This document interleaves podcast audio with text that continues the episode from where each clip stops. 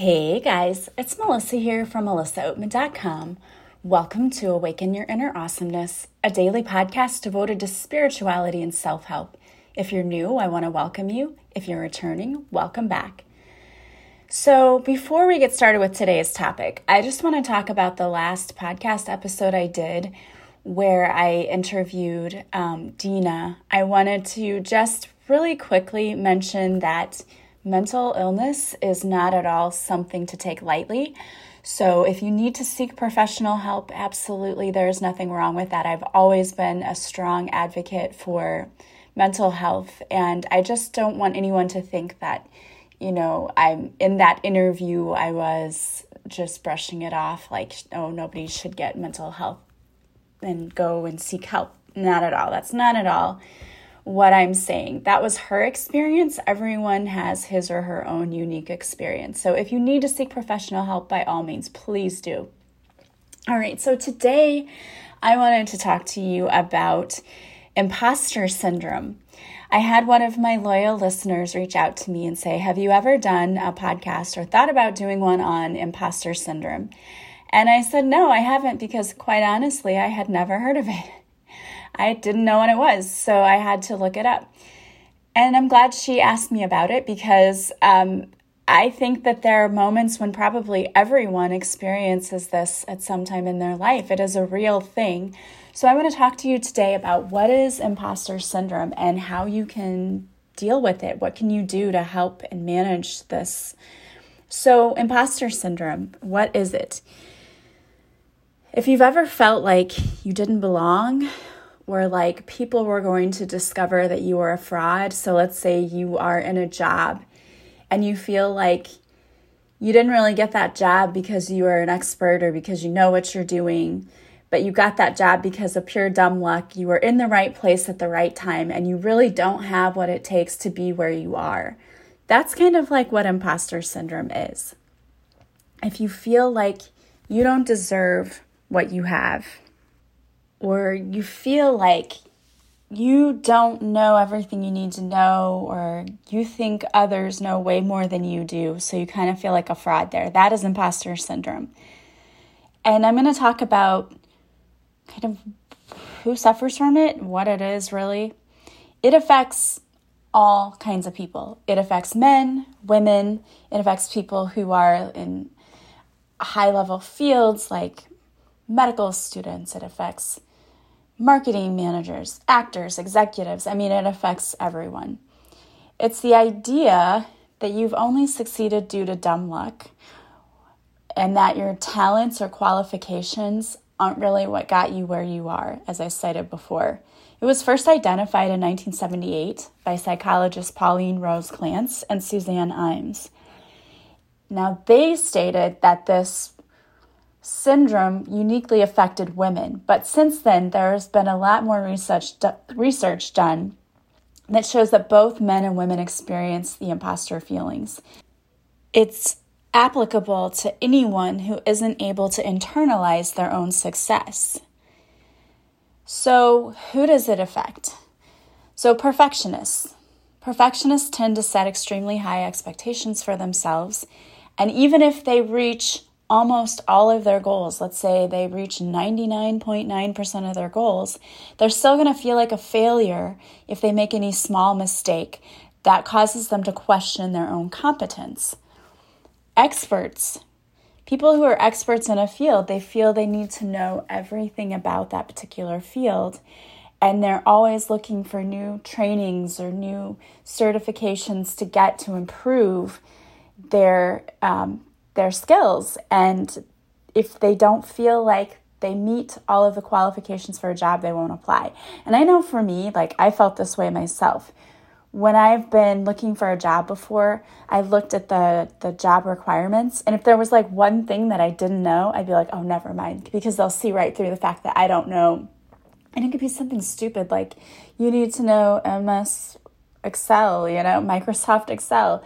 And I would be like, oh, I don't really know Excel that well. I better not. You know, and that's something easily trainable, right? But I would be like, no, I'm not going to do it. So if they don't meet all of the criteria in that job, they may just be hesitant to apply. there are people who they don't want to ask a question in a class or speak up in a meeting because they're afraid that they will look stupid. And I'm going to tell you that was me before too. I had a job one time and I mean, instead of asking questions, I would just be like, well, I don't really know, but I'll just do it this way because I don't want them to feel like I'm stupid and that I don't know what I'm doing and I'm not qualified for this job. And I would sincerely do that. And then it's just that I learned that I made a few big mistakes that they're like, why didn't you just ask if you didn't know? And I'm like, well, I don't want to look stupid, but now I look even more stupid. So from those experiences, I learned to start asking questions. That if I don't know, just ask questions. It's, you know, not a big deal. But back then I was so afraid to ask. So part of that whole imposter syndrome syndrome is that you don't want to ask questions either in a classroom setting or at work because you don't want to look like you're stupid for not knowing the answer. And then there's the person who is the natural genius. They are usually able to do anything, but if they have to struggle or work hard to accomplish something, then they feel like this means they're not good enough. They're used to their, you know, everything coming easily to them. And then when they have to put in effort, their brain tells them that they're an imposter because this is the proof. Like, you couldn't do this easily. And normally you can do everything e- easily. And you know, you or I might think of that and go, oh my gosh, like, really? Because you had to work a little bit harder at something. If everything comes to you naturally, that, that makes you think that. But yeah, it's your brain signaling to you, like, well, normally you're able to do everything easily, and this was a struggle. So, you must be an imposter. Um, people who also feel they have to accomplish tasks on their own, they don't want to ask anyone else for help. These are sometimes called soloists. If they ask for help, then their brain signals to them that they must be a failure. And I think it's because people who are used to being alone, used to doing things on their own, it's like, I've got this, I can do this, I'm used to doing it. But then when you have to go and ask, and this is me too, honestly, I've told you before, this has been a big lesson in my life is going to people and asking for help. Well, when you're used to having to survive on your own and do everything on your own, then when you have to go ask somebody, it makes you feel like you're a failure. Like, even though you've done all of these other things, if you have to ask for help for one thing, it means you're a failure.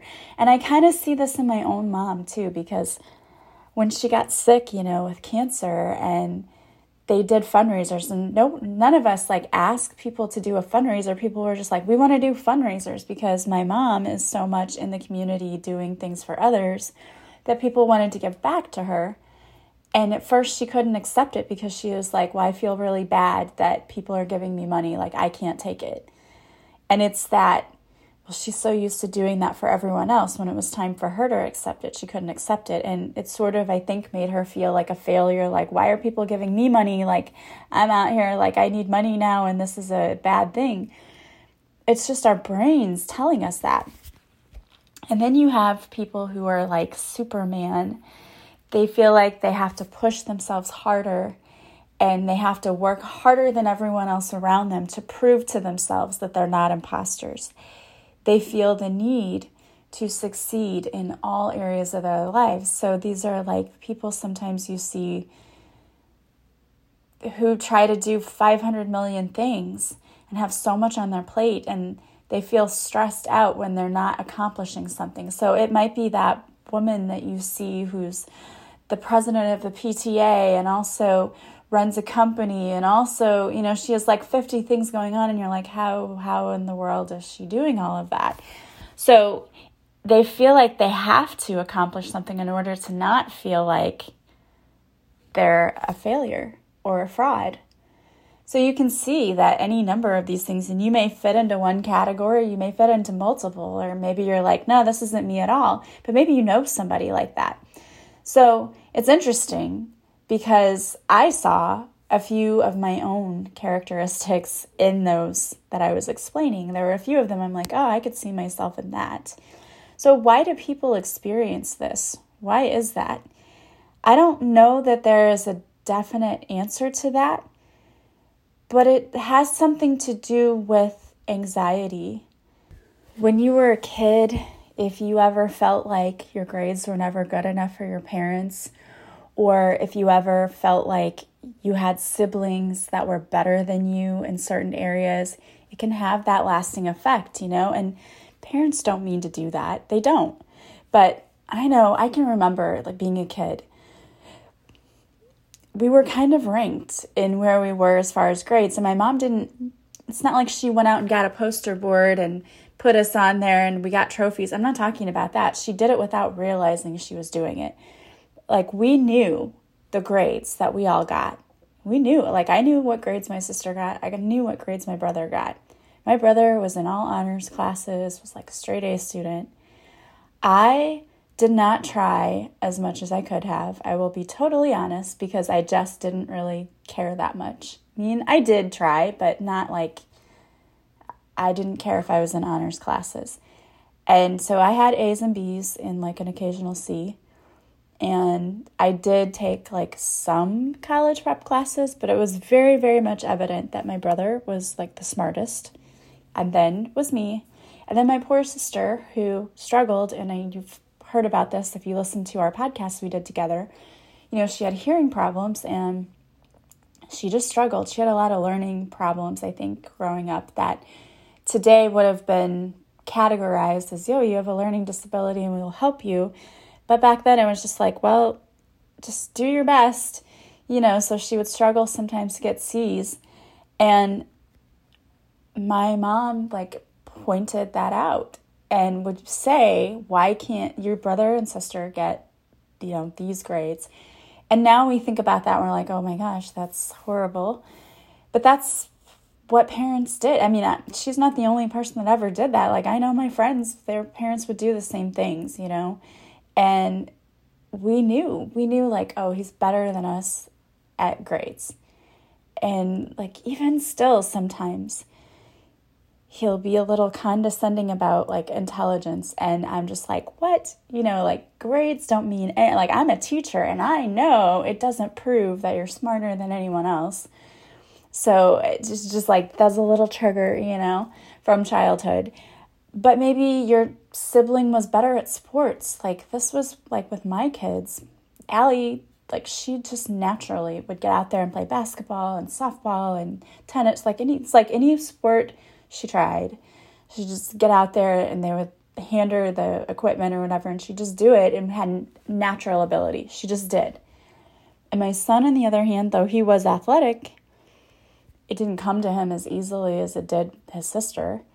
And I think that that was probably also it I look back now and I'm like, "Oh my gosh, you know, we didn't mean to make him feel bad about anything like that, but here she would have all these medals and he would play, they would be put in the same sport and he didn't have them, you know, and it, it is what it is. It's it's the way it worked out, but I could see how that would leave an effect. And that makes me feel bad even thinking about that right now. But that can happen in your childhood if you were not good enough for your parents or your sibling excelled and you felt jealous about that. That can lead to you feeling like you're an imposter growing up because it's like you are always trying to prove something to somebody, whether it's your own self or others around you, it's like you always feel like you have something to prove. And if you have anxiety anyway, that doesn't help on top of that. But also, factors outside of a person can also contribute to that. If you work in a place where there is institutionalized discrimination, you may feel like you have to look more confident, feel more confident, be more confident. And you may feel like, you know, if I don't live up to this standard, people are going to know I'm a fraud. Or if you're in a group and there are stereotypes, I mean, that can make you feel that way for sure when you're in school and if you went to college and if you had a group of friends, you know, people will categorize you as I remember we did it in school. Like, oh, the group of girls over there, they're that we would call them the preps. You know, they always had perfect hair and makeup and the latest fashion and whatever and were popular. And then you had the the athletes, right? The boys who were but they were also called the preps. And then we had the group of kids who were called the freaks, and I don't know why we called them that. But they were the kids who like kind of got in trouble sometimes, maybe smoked and drank, and like you knew that, and they wore a certain type of clothes. I mean, everyone was categorized. I don't know what group I belonged into, maybe the Invisibles. I don't know if that was a thing, but I would just sort of fit in wherever. I would just, you know. Later, I found out a lot of people thought I was snotty because I just was shy and I didn't want to talk. You know, I would talk if you talked to me, but I wouldn't seek anyone out to talk to them.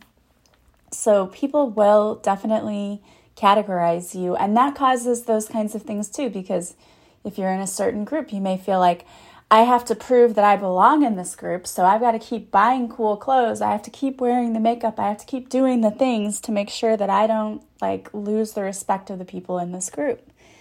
So there are many contributing factors to what causes imposter syndrome. So here's the question, how do you deal with it? One of the first things that you can do is to realize that your feelings, it's okay to have them and we need to acknowledge them, but then we need to be able to put them into perspective.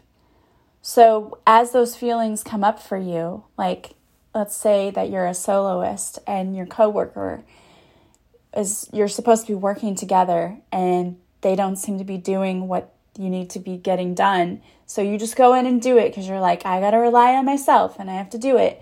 And you go in there and you do the work. And sometimes people will call you a martyr for doing that, right? When really that's not why you did it. You didn't do it to go in there and to take all of the credit, but your brain is telling you, I need to go in here and do this or it's not going to get done. And I don't want to be the one getting yelled at with this person when, you know, they're the ones who didn't do it. I just want to make sure it gets done. It can also lead you to take on way more than you should you know, we know when we were in school, we had those kids, you'd, you'd get put in a group project, and you're like, oh, great, I'm going to get put with this kid who doesn't do anything, or they wait till the last minute, and I'm going to have anxiety and panic about the fact that this person's not doing their job until the very end. So you just go in and do all the work. And that's not good either. So, what can you do? Well, you need to acknowledge your feelings. So, why are you feeling that way? And then in a situation like that, I would most certainly talk to the person and say, look, we've got to get this accomplished. You and I are supposed to be doing this together. So you need to get in and do your part. So you need to speak your truth. And be prepared also to have a conversation with your supervisor or whatever to say, this is what I'm doing. This person isn't doing their part. So sometimes it's about that healthy boundary of saying, I don't have to do it all. I can do my part and I can be willing to stand up and say to the boss, This is what I did. What did this person do? So that's not always easy, though. It's not comfortable, especially if you already have anxiety. But another thing you can do is look at your thoughts and reframe them. So let's say a thought comes up that says, This person's not doing their work. Maybe they're just waiting, they're doing other things. I don't know we don't know what they're thinking. So maybe reframing our thought of, okay, I'm just going to get started and I'm going to do my part. And I'm going to do exactly 50% of the work. And maybe if I start doing this, they'll see them and, you know, come in and join. And even if not, there's nothing I can do about it. If they don't do their work, there's nothing I can do about that. I am not in control of what the other person does. So it's about kind of reframing your thought minding your mind, basically, which everything is really about. But it can also be helpful to talk to someone else when you're feeling that way. Like, go talk to someone that you trust and say, I'm feeling this way, I don't really know what to do. It's also really important to understand and value constructive criticism. That is one thing that worked for me because when I was afraid, like, oh, if I ask a question, I'm gonna, they're gonna think I'm stupid I don't worry about that anymore. And now when someone says to me, and it's complicated because it depends on who the person is and their tone. You have to know who the person is who's speaking to you. And if they're giving you criticism, you have to be strong enough in yourself to know they're just trying to make you a better person and to get you to do a better job. And that's it. And that is it. And you have to leave everything else behind, which is hard because if someone gives you a look or they say something in a certain tone, you want to take it personally and you want to think this person thinks I'm an idiot. This person thinks this. This person thinks that. First of all, who cares what they think about you? I mean, I know they're your boss, but at the end of the day, what they really think about you doesn't matter. We have rules and things set up in companies for a reason, so someone can't just fire you or pick on you for no reason. Like you have to be doing a crappy job and different things. So be confident in who you are and know that it does not matter what this person thinks about me. And also, if you can look at what they say and take the sting out of it, right? Like, think about that they weren't saying it to you, but they were saying it to a coworker and you heard it. What would you take away from that? Like, were they picking on that person or were they just trying to give some constructive criticism? Because valuing constructive criticism is actually a good thing instead of taking it personally. And I used to take it personally. If I didn't get a perfect teacher evaluation, I'm like, what? That is so mean. You know, they're picking on me. And that's not true. It's this is you're good here, but this is how you can be better. And when you learn to take that criticism so that you make yourself better, okay, that is what it's all about. And it's a process, there's a learning curve there because you have to learn to stop taking everything that's said and feeling the emotion that comes with it. You've got to be able to turn that off, which is hard, but it is possible. Turn off the emotion that comes with it. And instead, if someone just came up, if a person who showed absolutely zero emotion, and they just came up to you and said those words, what would that mean? Like, it probably just means, hey, can you do this to be better at doing your job, which isn't a bad thing. It's just trying to improve your ability, improve who you are. And it doesn't mean you're a fraud, it doesn't mean you're a fake. It means I am always learning. I can always be better. And that's true. When you learn to humble yourself a little bit and to accept the criticism, not because, you know, they're picking on me, but instead to accept the criticism because criticism doesn't have to be a negative thing. And I wish we could come up with a different word. You know, constructive criticism, people still hear criticism and they're still like, ah, they're picking on me. No, that's not what it is. You know, people will write to me sometimes about my podcast and say, you know, like, one person said one time, like, well, you know, you've had the same topics lately. I'm like, okay, yeah, you know what? I don't realize that because when I stop and ask and I do my meditation, what do people need to hear? Sometimes the same topic comes up because I guess spirit thinks you need to hear it again. But if other people who are listening get tired of that, of course, I want to be better. So you have to be able to take what people tell you and be better with it, you know, and not take it you could get really mad. Like I could have gotten mad and been like, that person's a jerk. And now I'm just never going to do another podcast. Oh, see how they like it? I'm just not going to do any more. Now you only have repeats. How you like them apples? You know, I mean, it could have gone that way. I could have been upset or mad about the criticism, but instead, I was like, oh, yeah, that's probably true. And I went back and looked, I'm like, yeah, it is true. And I should be better about that. And so I tried to do something to fix it it, there's a very fine line. But you have to learn how to look at things like an objective observer. And one of the things that I think helps so much in doing that is in writing things down. Write it down like you're just reporting something that happened, like reporters should report today with no bias, right? There's no opinion here. Just write it down like it just happened. Now, what's really going on? What did that trigger in you? Because it triggered something. It triggered that feeling of, I'm a fraud. Why did it trigger it? What causes that? And then you might start to think, like, oh, when I was a kid, this happened. I got compared to my sister all the time. And boy, that made me feel really bad. And now every time someone tells me that I need to do a better job, I think about how I was compared to her, and I, am never going to measure up to that. And we can take that and we can start learning from it and changing ourselves. We can say, you know what? I don't have to I don't have to be my sister. I don't have to be as good as my sister. I just have to be who I am. I don't have to be better than anyone else. I just need to be me. but I need to be the best version of me. And the way I do that is by taking this criticism and putting it into action. So, my boss said that I need to start being better about being on time at work. Well, that's true. I need to be better with time management. So maybe I can go home and think of ways I can do things the night before. So when I get up and I go, I'm on time. You know, it's just making me a better person. So you're not taking the criticism like they think I'm an idiot and a horrible person because I'm late every day. No, they're just telling you you need to be on time. You know, people are counting on you. And it's just a way for you to be better. And I, I don't know why that being on time came to me, but it did. So, you know, there are lots of ways that we can be better. And everyone is going to have a moment of doubt now and then. That's totally normal. The important thing is not to allow the doubt to control you. And the way we do that is by saying to ourselves, I'm human. I'm going to cut myself some slack. I'm going to write this down and I'm going to look at what this is really about because it's not really about what this is about. You know what I mean? It never really is when it's you know, somebody telling you, like, you need to be on time, and you're like, oh my gosh, they're picking on me and it's the end of the world and everyone thinks I'm an idiot. That's not what it's about at all. It's not. No one's saying that. They're just saying, hey, you could do this a little better.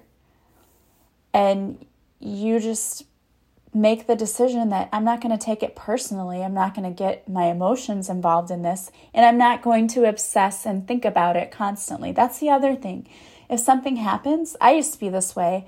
I would, oh my gosh, this happened and I couldn't sleep and I'd go to bed thinking about what happened. Let it go. It's not going to help you to dwell on it. It's just robbing you of your peace. And one way you can let it go is write it down. What happened? Okay, well, I'm going to reframe my thought. Instead of saying, my boss is always picking on me, we're going to reframe it to, my boss really wants me to be a better employee and he's always willing to give me tips to help me improve myself. And I'm going to start taking those tips. We can always reframe things in a more positive way. And I think tappings are great too, because when you get that cycle of, I can't quit thinking about that thing, or we've got to reset our brains. And so tapping is a great way to do that. Tap for feeling like you're not enough feeling like you're an imposter. I'm sure there's a tapping out there, and if not, I will create one for that. I don't know, but I would assume that Brad Yates probably has a tapping out there for feeling like a fraud or feeling like an imposter. Go and look for it and do a tapping because it really does help. It helps so much to just put everything into perspective. So, so much. And just know most of the time, this is our ego, these are our anxieties, these are our fears and worries talking to us. And our whole journey here is about learning how to kill that ego, to just let it die. It doesn't do us any good anymore.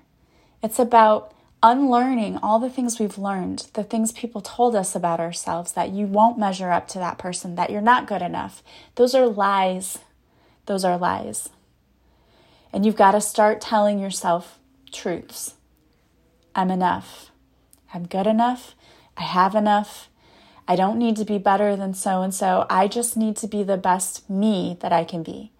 And if that means there are things I need to do to improve, I'm going to do it. And I'm going to realize that's just making me a better person. But I don't have to compare myself to anyone. And you know, if if you're at a new job and you feel like there's a learning curve and you're trying to figure out how to get it all done. There's no shame in that. You don't have to be the fastest learner and get it all done and have it all figured out. Nobody wants you to do that. And if you've replaced someone and someone was a superstar at their job, you don't have to live up to that. You know, I mean, people will make comments sometimes which are rude and whatever. That's people. You've got to ignore that and just say, I am going to be the best me I can be. I'll never be that person because I'm not that person. But I can try to be the best at it that I can be. And that's all you can do. That's all you can do. You are enough. Okay, the universe says it all the time. You are enough. You have enough. Don't worry about it. All right, guys. Well, I pulled a card for you today, and the card I pulled is from my deck, Divine Whispers, and it's Have Confidence in Yourself. The universe is asking you to have confidence in yourself and your abilities today. You have everything you need right now to be successful. And, guys, I literally, this moment, picked up my deck and picked out a card, and this is what came out. I, you can't make this up. You have everything you need right now to be successful. Open your solar plexus chakra and know that you are worthy and deserving of everything that you wish to see in your life. Imagine a yellow light just above your belly button. This is where your solar plexus chakra is. Now take a moment to breathe in deeply and imagine that yellow light getting brighter and brighter. With each deep breath in, you begin to feel your confidence soar. Have faith in yourself, my love, just as the universe has faith in you. See yourself with the loving eyes of God because He sees you with such adoration. You can do anything you set out to accomplish. You have a few mantras that go with this card. It's I can do anything. I can accomplish all of my goals. I love, accept, and trust myself. I am worthy. I am confident in all that I do. All right, guys, I love that. I love it. And I love you guys. And I want to thank you so much for always being here with me. If you like this podcast, please subscribe. Please leave me a positive review from wherever you're listening. You could leave me some stars on iTunes. That would be amazing. Thank you to those of you who've already done it. Share this podcast with anyone you feel it might help. I really appreciate you sharing it. Also, don't forget to follow me on social media. I go live Mondays at 6:30 Central on Facebook where I do a free card reading. If you show up for the live, I will pull a card especially for you. Also, I have videos on Instagram and IGTV, and I have free guided meditations on my YouTube channel. Go check all of that out and subscribe. Also, if you want to work with me, you can go to my website, melissaoatman.com. There you will see a list of services I offer, and you can book directly from the website. You can purchase your session and then just contact me and we'll schedule it. All sessions are done online through Zoom. So you never have to leave the comfort of your own home. I want to thank you so much for being here with me, as always. I am sending you guys so much love and light. Have a beautiful day from wherever you're listening, and I will talk to you soon. Bye, guys.